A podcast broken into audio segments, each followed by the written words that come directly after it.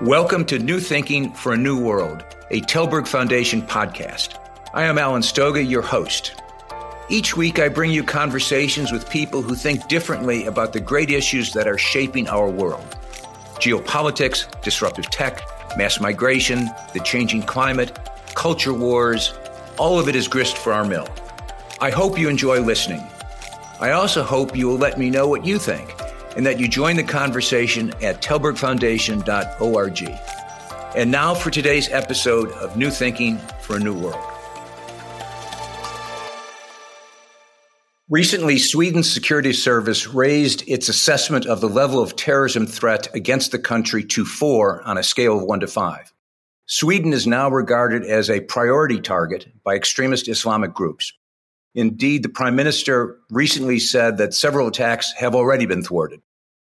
The cause, or maybe the excuse, is a series of Quran burnings by anti Islamic activists earlier this summer that outraged Muslims around the world. Although the Swedish government condemned the burnings, they couldn't stop them because of freedom of speech protections in Swedish law. The irony, of course, is that Sweden, one of the most liberal democracies in the world, is now caught in a double bind. To prevent more public Quran desecrations, which it badly wants to do, it's becoming significantly less liberal. That circumstance and that challenge applies well beyond Sweden, I think, which is why today's guest, Elisabeth Braw, senior fellow at the American Enterprise Institute and a columnist for both foreign policy and Politico Europe, is important to talk to. She recently published an article on the Swedish dilemma how tolerance makes nations vulnerable. Welcome, Elisabeth, to New Thinking for a New World. Thank you. In your Financial Times article, you reminded readers of Karl Popper's Open Society and Its Enemies, which he started writing in 1938. Why are his arguments about tolerance, which were formulated uh, in the context of the challenges of Nazi Germany relevant today? Yeah, it's it's extraordinary that the book uh, written uh, decades ago about a societal phenomenon that applied then can apply so uh, so uh, strongly today in liberal democracies. And this is really a problem for liberal democracies because the way we are set up, which is what he also outlines, is that we are societies of tolerance. And there is a social contract there, which is that everybody puts tolerance into the mix and gets tolerance back. And that has worked pretty well for us. Obviously, we need legislation. We need that framework of, of, uh, uh, of the rule of law and of punishment if you break the rule of law. But in terms of the interaction, um, among citizens, uh, including uh, discourse, uh, that we have left pretty free because we have been able to count on citizens prizing liberal democracy so much that that they will be tolerant vis-a-vis others because they want others to be tolerant vis-a-vis them. And where this uh, really uh, hits a barrier is when some parts of society, some individuals exploit that tolerance and that extreme uh, or that fantastic, wonderful, amazing freedom that we give our citizens when they exploit that to harm the, the very society that gives them that freedom and that gives them that freedom to, to voice opinions. And that's where we are today. Of course, there's an argument that it is that extremism that somehow strengthens democracy, that it causes people uh, to react and reinforce the basic freedoms. And clearly, that is the double bind. How much extremism can you tolerate in a tolerant society? At what point do you have to become intolerant of extremism? Yes, at one, what point do you have to become intolerant? And the way we have we have operated so far is we've been trying to to plead with with with people to uh, with to use their better selves to to consider other to be considerate of others, and we have only really prosecuted, legislated against, and then prosecuted violent crimes. So, for example, if, if you attack somebody clearly, uh, you know, in, in the name of, in the name of ideology, you are still prosecuted for it. But if you criticize that person, you are you, you don't go to jail because we have freedom of speech. But uh, you can what we're seeing today is that you can do so much harm, uh, maybe not physical harm to people, but you can do harm to society at large by uh, by exploiting that freedom. And and so that means that the rest of society, uh, which is, I argue, it's still uh, the majority. The rest of society then has to think about how, what do we do about this? If, if pleading goes nowhere, if there are elements of society that are willing to engage in, in very provocative acts and indeed, um, trigger violence uh, elsewhere uh, through their words and through their actions, even if even if they don't physically attack anybody, then uh, we have to start entertaining that that notion that maybe we should be less tolerant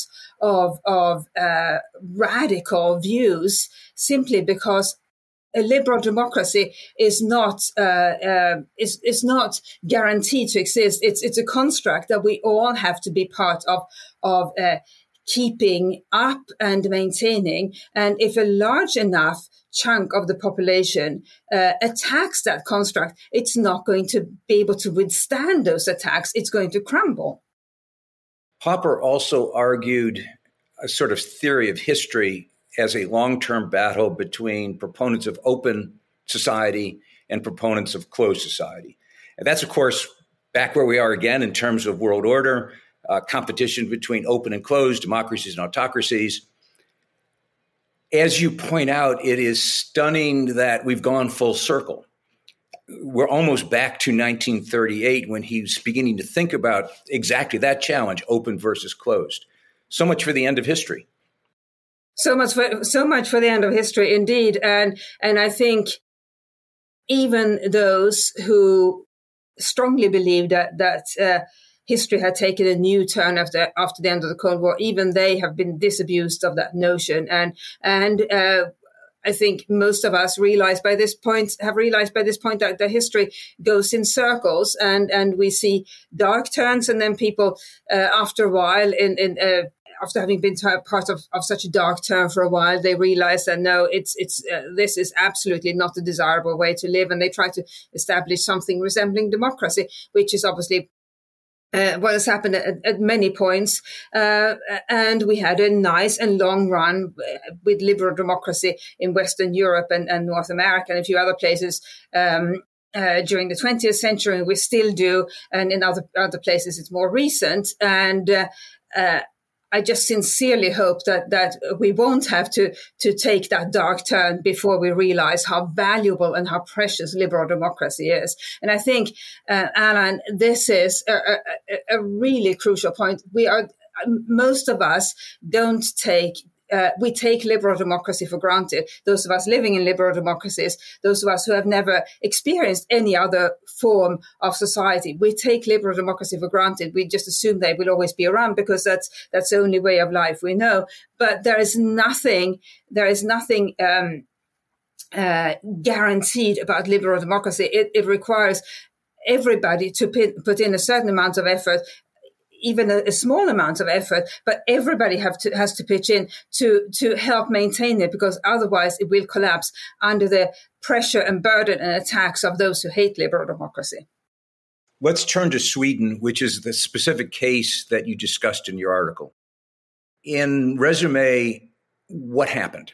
what happened was oh, it's uh, alan it's an extraordinary turn of events so sweden applied for nato membership last year um, and it had assurances, uh, informal assurances from Turkey that, uh, and indeed from every every other NATO member state that that it would get the green light for NATO membership when it applied. So it applied.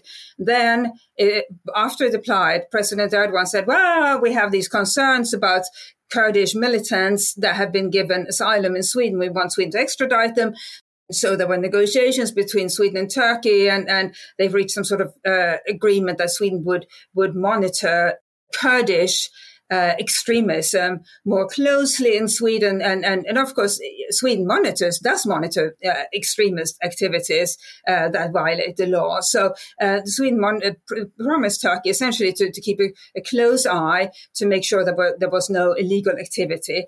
Um, but Turkey kept up the pressure and, and indeed um, unfairly changed uh, its demands after Sweden had already agreed to uh, one set of demands. So that kept going. Then uh, some troublemakers realized that this was the perfect opportunity to get attention uh, for various reasons. So there is a there is a, a Danish provocateur, uh, a career provocateur called uh, Rasmus Paludan, who uh, stages stunts, uh, far right stunts every now and then. So he thought, oh, this is a good time to travel to Stockholm uh, and and desecrate the Quran to to anger President Erdogan because look how much attention I will get if I anger President Erdogan, and that's what he did. Then some uh, anti-NATO activists, a tiny tiny group, uh, thought, oh, this is a good idea. We're going to hang an effigy of President Erdogan in Stockholm to anger President Erdogan to make sure that he permanently permanently blocks Swedish uh, access to NATO because we don't Sweden, join, want Sweden to join NATO. So that is the background. And that was at the beginning of the year. Then in June uh, of this year, uh, a mysterious man, an Iraqi refugee, uh, a Quran in Stockholm, and this is what set in motion this uh, extraordinary anger campaign that we ha- that Sweden has been experiencing since then, and which has led to uh, uh the the state that that uh, Sweden is in now with a heightened uh, terror alert um, or terror risk alert, and. N- the more is known about this man, um, the, the, Iraqi refugee, uh, the, more peculiar, strange, odd the case becomes. So he is not just any refugee. He he said uh, that he he wanted to burn a Quran to to protest uh, against uh, Islam, but there are I think there are other ways of protesting against Islam. They, not just I think there are other ways, but he did that, and but he's not just any refugee. He's somebody who has led a militia in Iraq uh, and the militia linked to Iran. So he's clearly uh, he has a certain background and he left that position after a power struggle with another militia leader. Um, so there we are. And that triggered uh, an instantaneous disinformation campaign against Sweden. And th- that's what I think is something that other countries really should look at to make sure that they are better prepared for, for uh, similar campaigns against them. So a, a, a massive disinformation campaign against Sweden is uh, propagated primarily by Arabic language accounts and Russian language accounts on social media. And then the, the governments of Iran, Iraq, um, and, and, a few other countries uh, uh, pushing for the Organization of Islamic States to condemn Sweden for Islamophobia, uh, which is where we are today massive, massive Muslim anger against Sweden on incorrect grounds because what, what they are alleging is that Sweden, uh, the Swedish government supports Quran burnings and anybody who knows about Swedish um, administrative law knows that this is a, a, matter for local police agencies and they don't, it's, they don't have uh, the right to to ban uh, anything. They have the they can issue protest permits or they cannot issue protest permits, but they can't say you may protest, but you may not burn a Quran. So that's where we are today. Thanks for listening so far. I hope you're enjoying the conversation as much as I have. If you haven't already, please subscribe on the platform of your choice and rate us on Apple Podcast. Now back to today's discussion, sponsored by the Stavros Niarchos Foundation, SNF. You've just described the double bind. On the one hand, Swedish authorities and the prime minister has repeatedly said, I don't want any holy books to be burned. I think it's a bad thing that people burn holy books, whether it's the Quran or the Bible or the Torah. Uh, this shouldn't happen. But the only thing, way I can stop it, it would be, in fact, by dramatically changing how Sweden thinks and, and acts uh, about protest, about freedom of speech.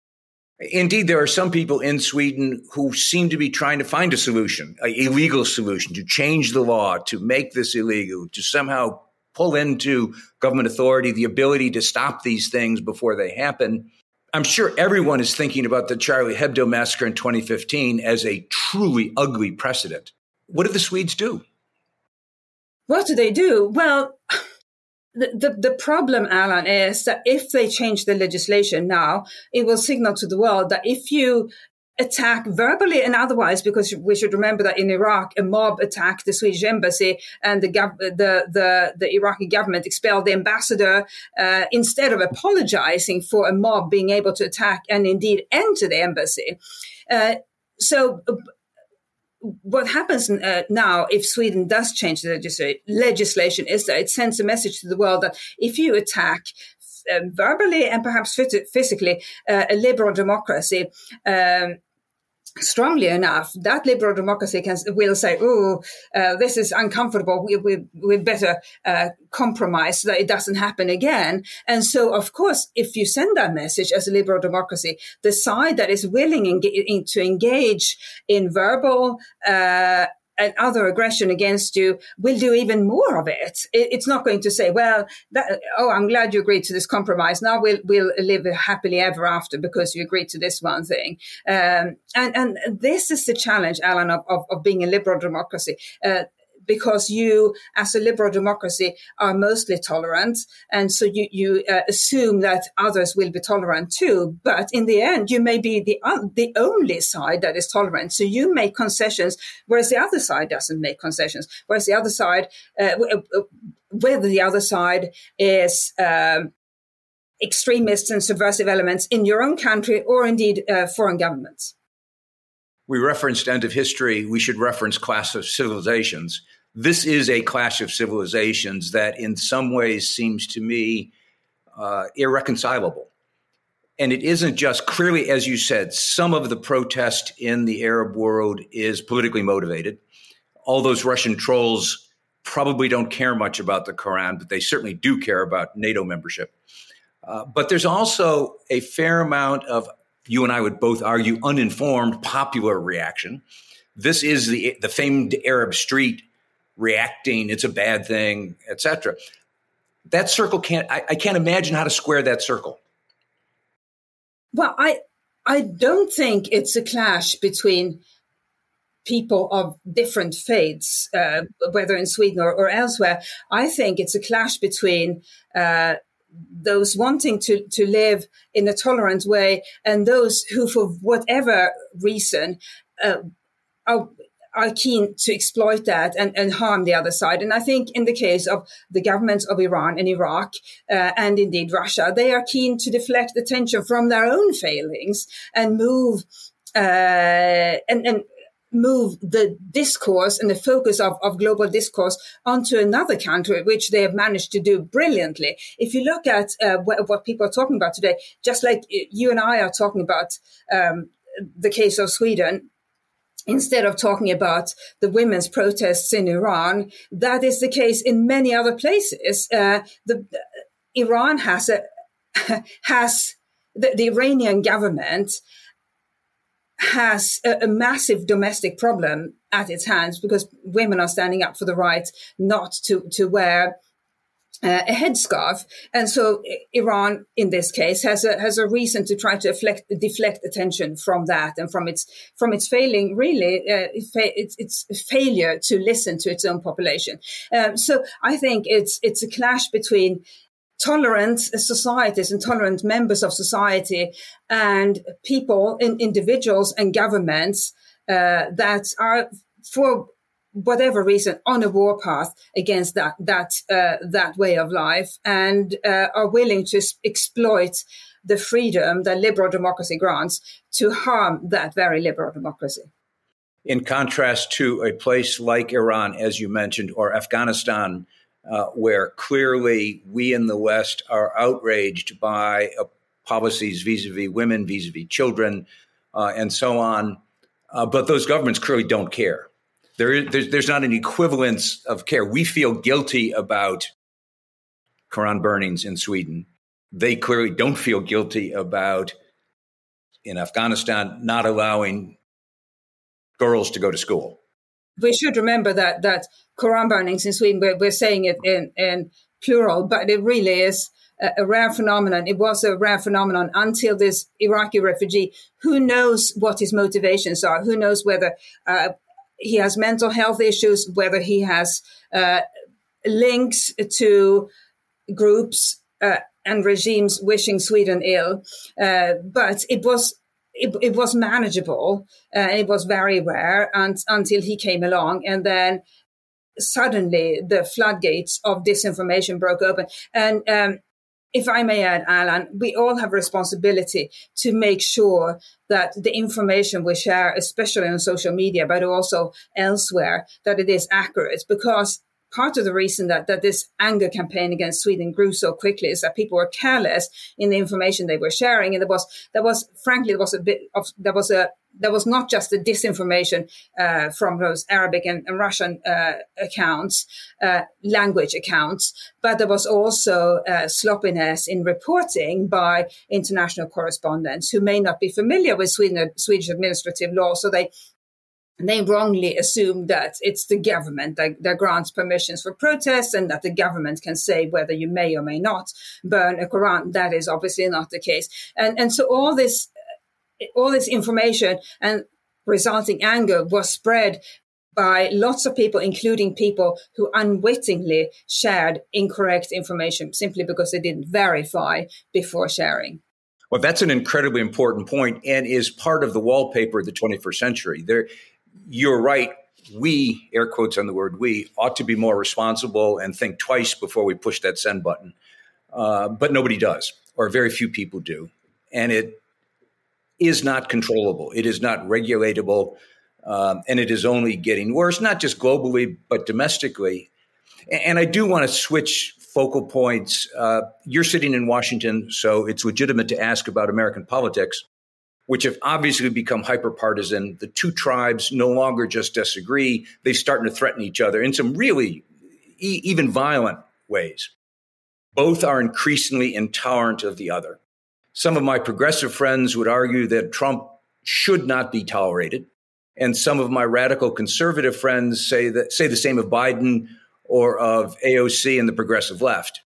If we put all that inside the Popper frame, how do you think about preventing the United States from from really going down some pretty dark paths as this tolerance of intolerance um, continues. Should we tolerate hate speech?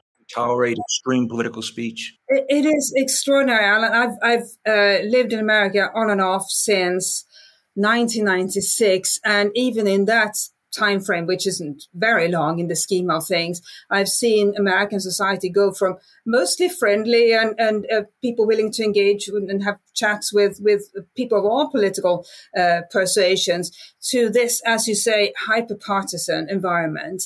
Um, and uh, we can say it's fueled by social media. Yes, it is fueled by social media, but what do we do about it? Well, I think this uh, this downward spiral started um, with something um, that um, Robert Putnam, who is a, a, sociologist, that he documented in a fantastic book that came out in 1999 called Bowling Alone. And I rem- remember reading it then and, and, and being blown away by what he documented. And, and for those of, of your listeners who may not have read it, what he documented was a decline in civic participation in America and uh, it was stark. So people belonged to far fewer clubs and associations uh, in 99 than they had uh, done in the in the 1950s.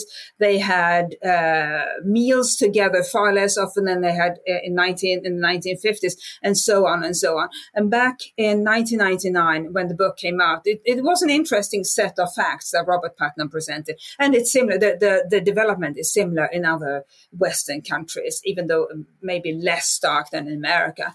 But what it documented uh, was interesting in its own right and, and, frightening. But what we have seen since then is that people, um, because they don't interact with their fellow citizens on, on a regular basis, including fellow citizens who may be different from them, them uh, have different political views, different uh, different age, uh, and so forth they are much more willing to think ill of their fellow citizens. And of course, they don't spend their time uh, that they in the past spent in you know bowling clubs or or, uh, or educational associations or what have you, or indeed choirs. They don't spend that time reading Karl Popper. They they spend that time on social media mostly, unfortunately, uh, which leads down this this uh, narrow tunnel of, of of only reading and seeing information that you already agree with, and in the most extreme of cases, it leads to um, involvement in conspiracy conspiracy theories, which was, was obviously what, what triggered the, the January 6th attack on, on, uh, on the Capitol. So that's where we are today. And I think, Alan, as a result, what we need is, uh, and, and this may be difficult to do, but we need new uh, societal institutions that, that people can participate in. It used to be churches uh, or denominations, uh, bowling clubs. Uh, I've sung in choirs all my life. The choirs are unfortunately still vibrant, but uh, maybe we need new places where people can gather so that they engage with their fellow human beings on a regular basis, including those who are different, hold uh, different views. Uh, as I said, uh, people of different ages, and the the more you interact with others, the less inclined you become to to feel uh, anger and resentment and hatred of them. And as I said, uh, this may be difficult to, to do because what, what are the new societal institutions we need? Uh, uh, that I think would be a subject for, for, for another podcast episode. But I think the more we interact with one another, the less angry we become and, and the more willing we become to think well of, of our fellow human beings and of society. Not to beat a dead horse, everything you just said is even more true after the pandemic and in the light, in the context of work from home. Both of those led to less social interaction, uh, less open conversation, uh, and more living on a screen or living through a screen rather than sort of normal, what you and I would call would be normal social interaction. Last question. The last sentence of your article is this Liberal democracies should learn from Popper that supporting tolerance means treating the intolerant with intolerance. I think it's a terrific uh, punchline. But, and I, we, I've asked this once, I'll ask it slightly differently. At what point does it risk becoming self defeating? That is, of closing down what we both want, which is the most open society possible? Is such a difficult measurement to make. What is uh, what is acceptable uh, expressions of uh, free speech that are maybe unpalatable, but uh, but should still be tolerated. I think the moment you have free speech that, or you have expressions of free speech that incite violence against your own country, I think that's where you have to draw the line. We can have uh, any any uh, number, any manner of of ugly opinions, what most people would con- might consider ugly opinions, we can still allow those uh, to exist within our societies and be expressed within our societies. Um, uh, uh, but if we draw the line at opinions that incite violence, I think th- that may be the a, a good a good uh, the, maybe not a perfect but the best possible uh, red line to draw for what we can permit within our societies while remaining tolerant. Thank you, Elisabeth Braw, for that both that summary and this conversation. Again, uh, I urge everyone to read How Tolerance Makes Nations Vulnerable. Somewhere on the page that you're looking at, you can click on that link. Uh, thank you, Elisabeth. And we'll have this conversation again. I suspect these issues aren't going away. I suspect they're going to get far worse. That is unfortunately the case. So I look forward to chatting with you again. Thank you for listening to this episode of New Thinking for a New World. I'm Alan Stoga, podcast host, and I look forward to your joining our next conversation. Remember, tell us what you think at tallbergfoundation.org.